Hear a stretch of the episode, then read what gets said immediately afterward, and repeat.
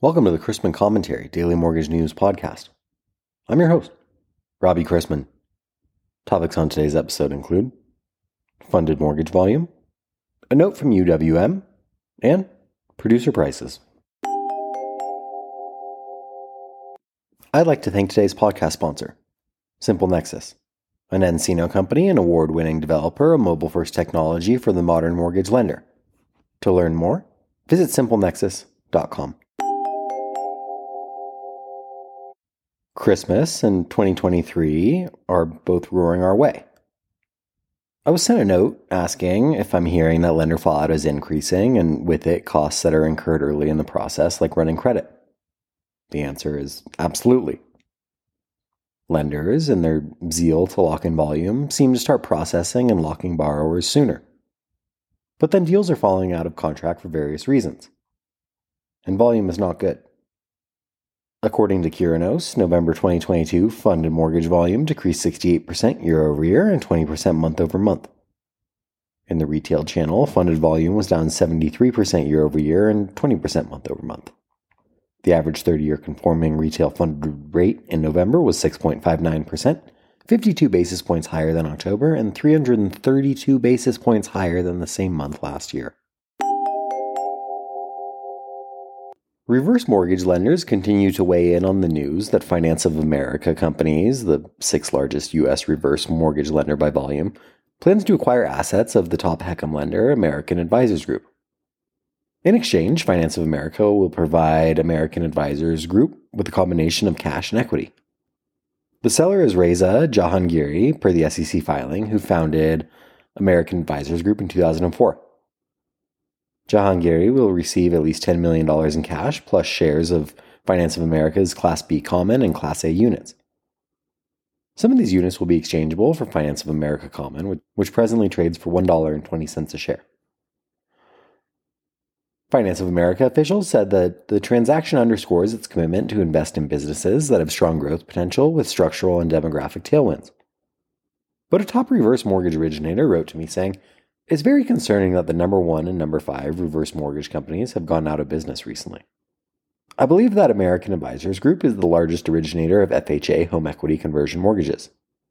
Finance of America, although it is in the top five for HECM lenders, has lost nearly $500 million in the last two quarters. Though the demand is great and only seen as increasing for seniors and their families, the secondary market is collapsing for this product. I'm worried about options for seniors if this trend in the primary market goes on much longer. End quote.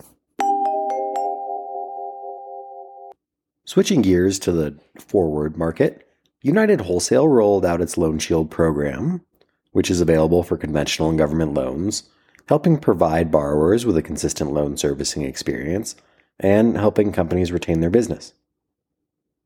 The release says that when you select UWM Loan Shield, UWM will retain servicing of that loan for a minimum of five years, assuring your borrowers receive UWM's elite client service and protection from unwanted solicitations and other lenders. End quote.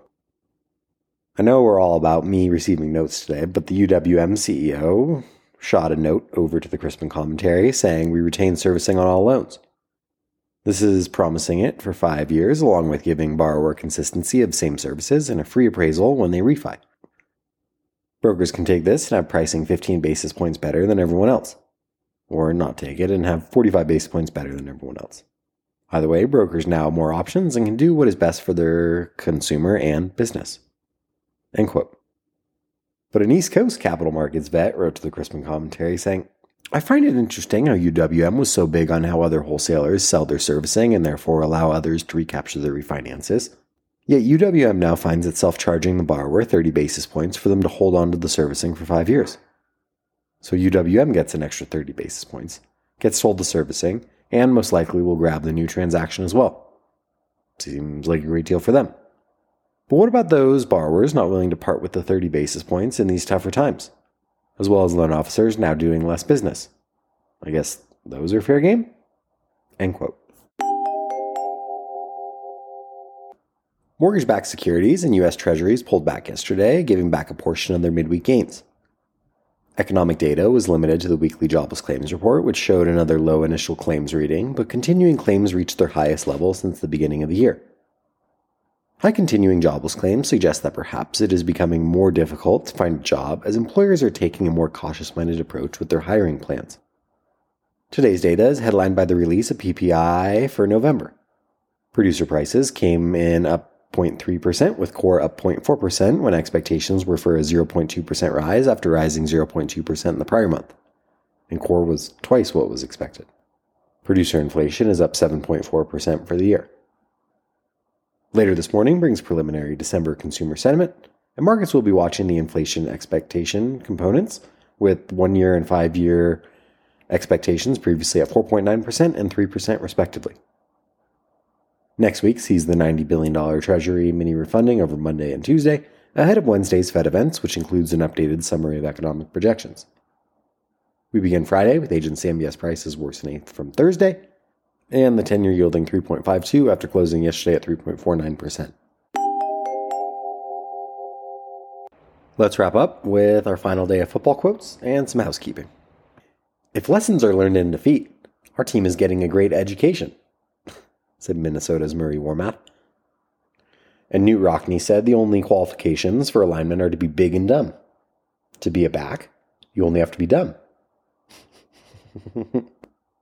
And here's one more from Knute Rockne. I found that prayers work best when you have big players.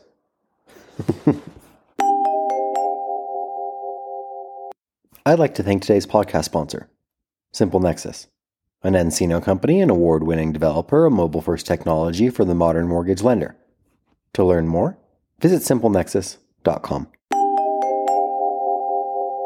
Questions about the podcast or sponsoring opportunities? Send me an email at robbie at robchrisman.com. Visit robchrisman.com for more information on our industry partners, access to archived commentaries, and how to subscribe to the daily mortgage news and commentary. To listen to or download past episodes of this podcast, search Mortgage News on any platform you get your podcast from.